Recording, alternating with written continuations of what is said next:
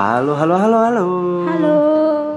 Iya, balik lagi dari kita bersama kita untuk kita terbayang kamu. Oke. Hari ini kita akan kasih tahu tiga hal yang harus dilakukan ketika putus. Yang pertama, selesaikan semua permasalahan bersama dia. Iya. Jadi jadi kamu pastikan semua permasalahan kamu bersama dia itu udah selesai semua, udah kelar semua. Nggak akan ada lagi titik untuk balikan, pastikan itu. Benar. Ka- karena itu sangat berbahaya, apalagi putusnya gara-gara selingkuh. Udah pastikan aja kalau dia benar selingkuh ya udah putus. Lalu yang kedua, Curhat bersama teman itu hal yang paling menyenangkan karena kita bisa kasih tahu semua apa yang mau kita ceritain ke teman kita. Mau nangis nangis nangisnya. Mau teriak teriak teriaknya. Mau ngabisin tisu tuh terserah.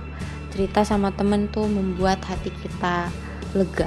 Ya tapi nggak harus sama teman juga, sama saudara, sama keluarga, ya kan, sama Iya. sahabat boleh. boleh. Kalau nggak semua punya- orang. Iya, semua orang kalau bisa.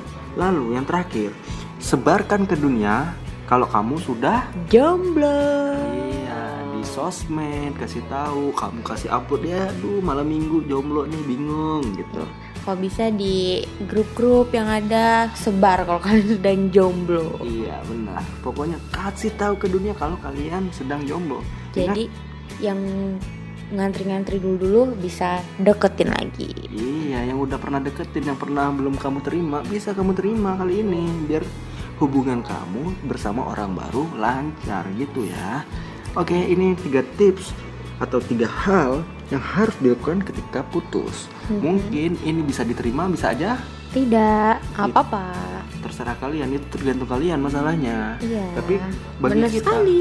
bagi kita berdua tips ini sangat ampuh untuk kalian-kalian yang sedang dilanda rasa hancur oke? hancur sehancur-hancurnya ketika putus. Oke gitu aja. Dadah